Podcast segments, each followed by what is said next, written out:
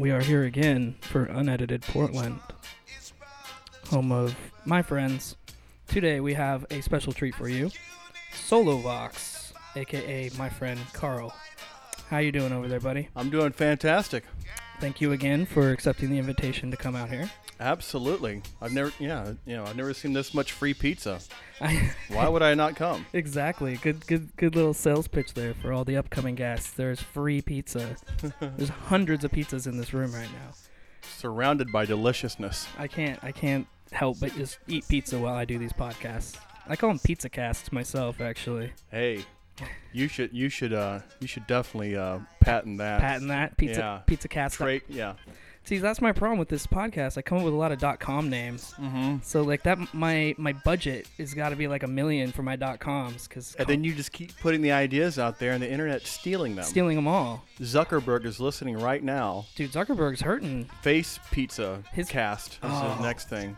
Well, it might do better book. than Facebook because that's gone down 10% in one day of trading. So You know, I just don't understand this. The whole thing.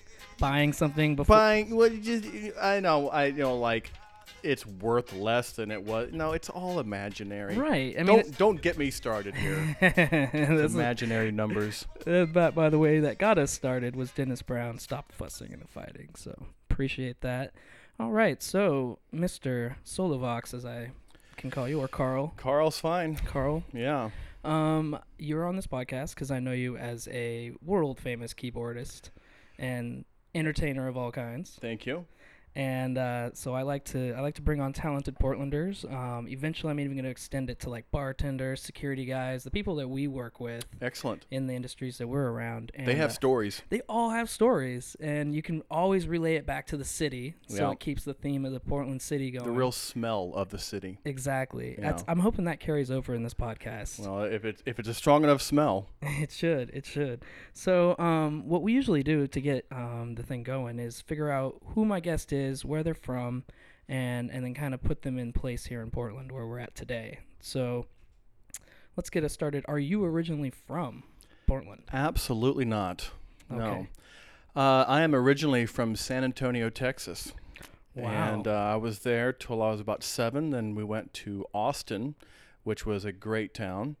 And uh, They also like to keep it weird, apparently. they like to keep it weird. I was only able to tap into some of that in second, third, and fourth grade. But uh, I really did enjoy my time in Austin. And uh, after a, uh, a year in Corpus Christi, I moved to Atlanta. And Georgia is pretty much where I where I grew up. Uh, Atlanta, and uh, and of course Athens, Georgia, which is where I used to play in bands and really studied music at the University of Georgia and and really learned how to uh, be a musician. That was in Athens. So you were uh, Carl the Bulldog at that time. I was, you know, um, yeah, that's just an amazing, amazing place to go to school because, uh, you know, you may accidentally, you know, get an education while you're there, but, uh, you know, uh, you know, R.E.M., B52s, Widespread Panic, Indigo Girls, they're all, you know, from Atlanta and Athens, and uh, it's just a great music town, and we had a lot of fun.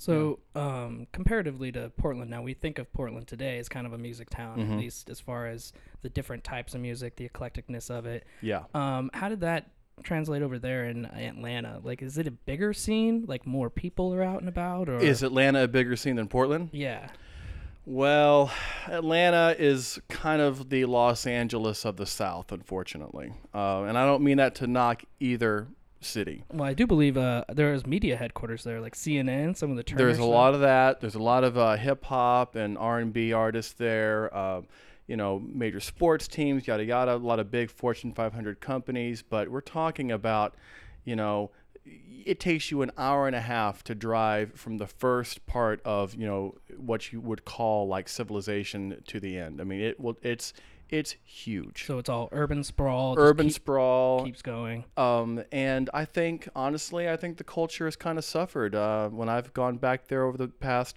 years, um, I couldn't find a live band.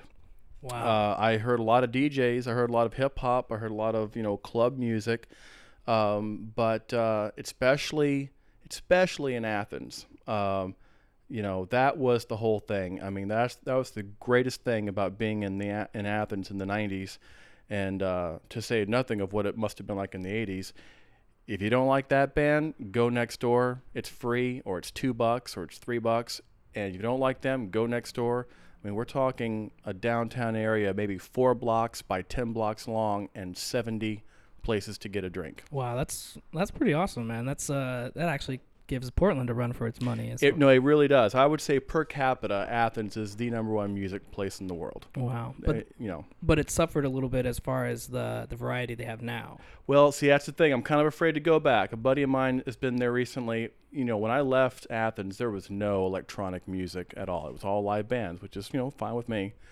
And uh, now I'm looking at some of the club. I, I actually kind of did a little research on some of the old places, and it's changed. You know, I think the whole scene has changed, and there's more electronic music and clubs and that kind of stuff there now.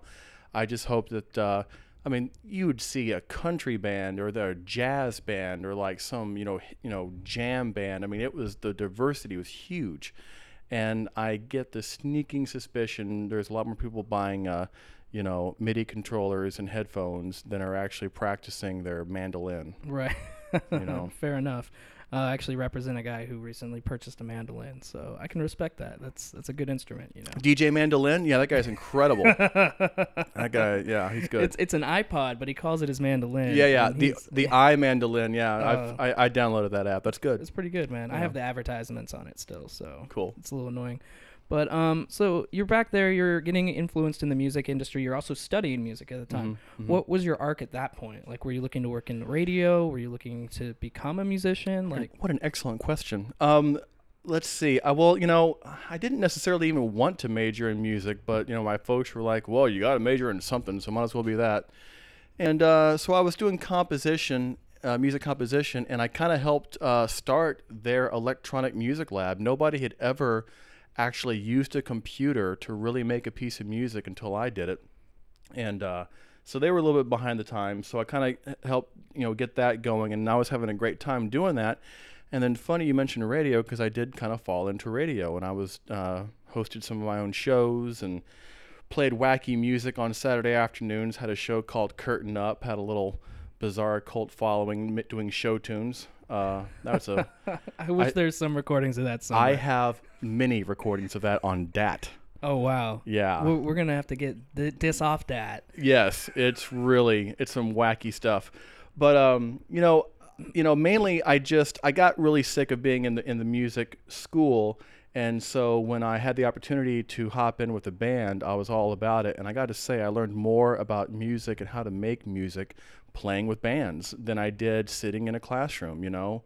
And although you know I you know went through that whole process, you know when that was over, I was much happier when I was playing with bands, and I did like I mean, rockabilly, jam bands. I backed up the you know singer songwriters. Um, you know, it, it, I really got a whole education playing with bands. I mean, you know, good keyboardists aren't always easy to find, so I always had work if I wanted it.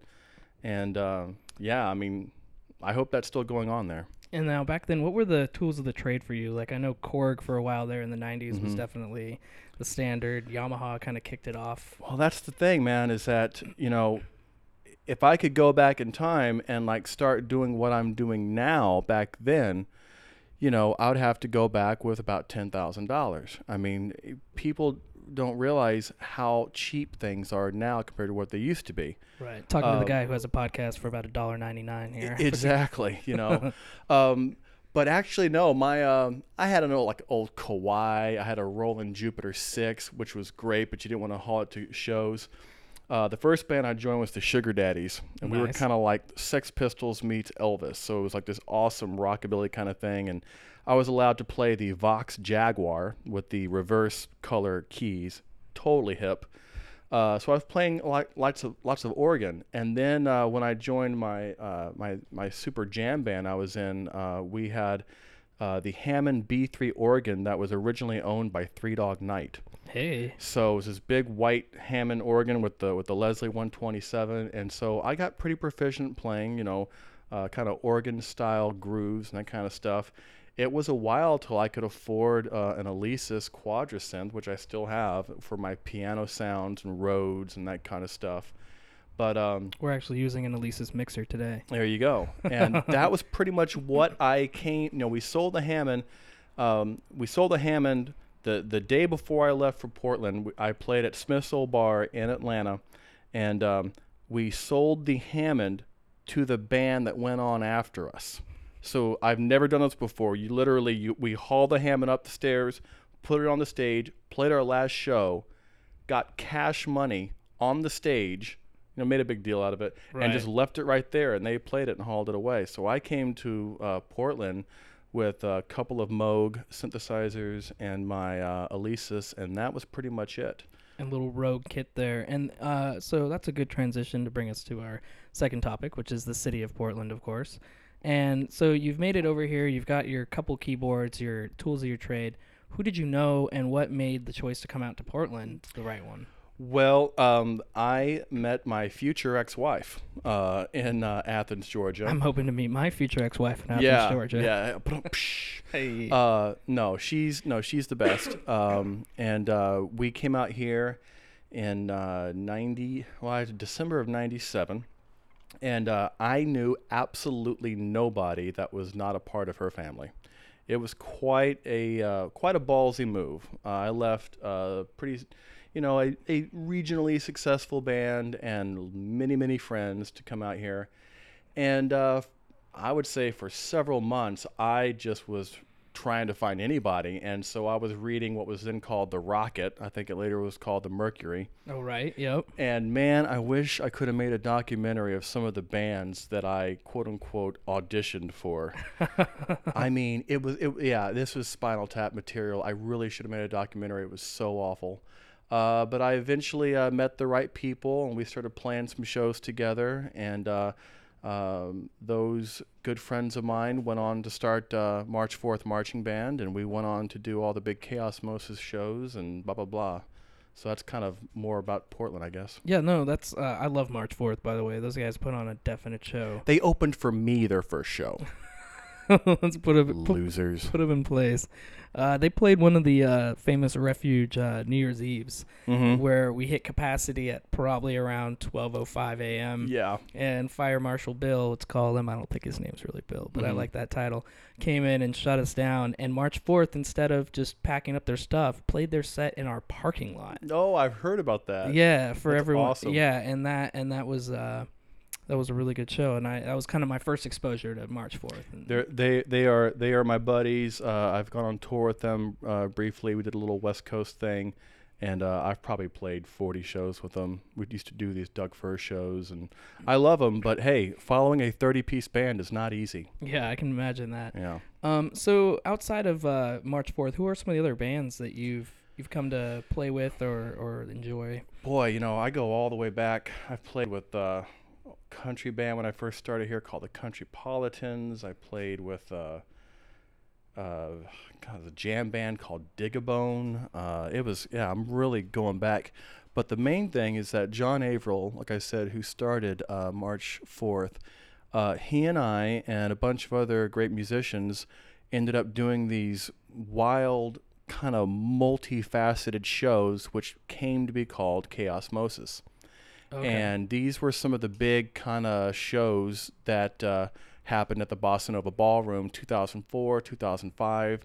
Uh, they closed the Burnside Bridge for us twice to lead parades. wow. And these were these the people that were there will remember them that these were really some of the best shows I I've ever seen in Portland. Um, I'm glad to see some newer promoters raising the bar in, to get into the general zip code of I think what we were doing.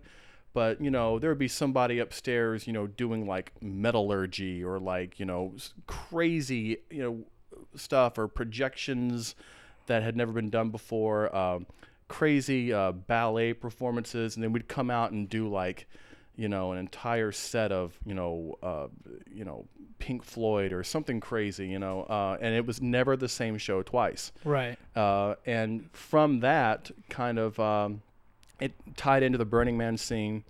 And, uh, you know, Burning Man was something that I never even would have been a part of had I not come out here and met some of these guys. And uh, it, you know, it's my whole career in Portland has been kind of intertwined with that scene.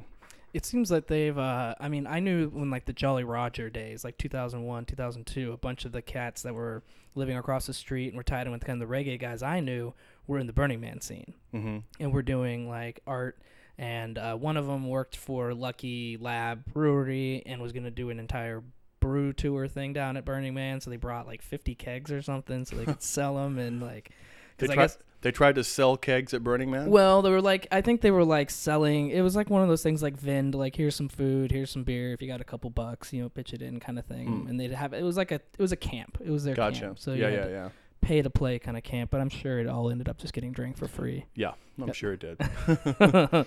but Yeah. uh, but yeah, I I've noticed that that scene definitely tied in with a lot of different uh scenes throughout Portland as far as like Yeah, music goes here. Yeah, Um, yeah. We're, we're a big contingent. yeah. And we we we just always wanted to put on these these you know shows that was a lot more than just hey, how about how about a DJ and then a band and then a DJ. I mean, it was it was never that. You know, it was always way more multifaceted, and uh, I miss those shows. Um, you know, but honestly, uh, once uh, March Fourth got you know going again, it or got going as big as it has gotten now, you know, um, we all kind of went off in our own directions. And uh, Stereo Vision is kind of an offshoot of that. I play with a great band in town called Stereo Vision.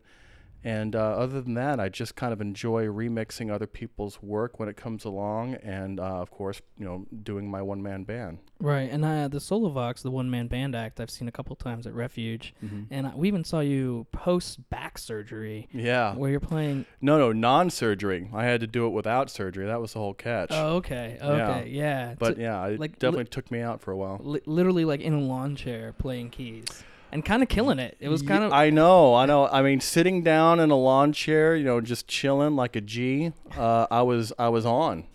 I, I highly suggest next time, instead of you know, you know, walking around in your leather pants, just you know, wear a robe to a show and sit back in your Barcalounger and just knock them dead. knock them dead. It's all. That's all everyone needs anyway. Yeah.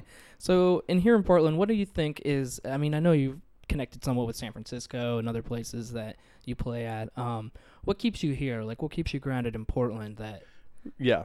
Um, two things. Uh, number one, I mean, I love I love Southern California, um, and I certainly love their weather, but I don't necessarily want to live there. Um, I don't uh, necessarily want to, you know, pay that much to live.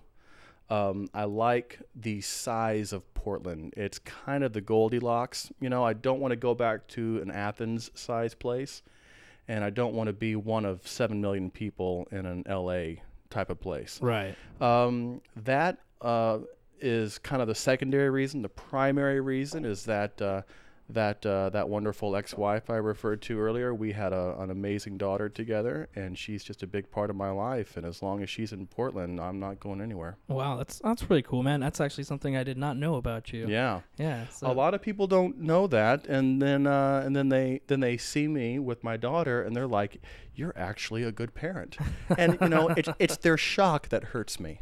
It hurts me, but that's fine. I like that though. I Yeah. like that. That's honesty though. People people Yeah. see you at parties, man. They go till 4 a.m. They assume there's no way that you have a daughter that's waiting to get fed at six. you know? Well, well, that's the thing. I don't stay out till 4 a.m. if it's going to be one of the days that I have my daughter. right. Exactly. You know, I have a we have a we have a we have a schedule, and I stick to it. And if it's a if it's a daughter day, then yes, I will be home in bed. so if you're not playing music and you have the night off, and say you don't have the daughter for the night, what's Yeah. what are the things you like to do in the city? What is what's That- Solovox up to? Boy, that is a great question because it it's kind of shifting at the moment. I mean, there used to be there used to be some good places that I liked to go, um, and right now I kind of feel like uh, we're kind of at a um, not a crossroads, but I, I think things are kind of up in the air right now. There's some new places. There's some places that used to be good that maybe don't have the kind of music that I want to listen to anymore. Right. Um, I don't think I've ever really seen a bad show at the Someday Lounge. Haha. Um, I'm glad I didn't include that in a. One of my questions for the game at one Mhm. point was going to involve the Someday Lounge. So oh, gotcha. I feel like that'd have been too quick of a toss up now that you've already mentioned it. So oh, I'm- gotcha, gotcha. You know, um, I love going to see shows at the Bossa Nova. Um, I actually was a part of like a burlesque show. I was like one of the the, the musical guy for whatever for a burlesque show. Everything that happens there is usually really entertaining. Groove Suite has a great sound system. Of course, Crown Room has a great sound system.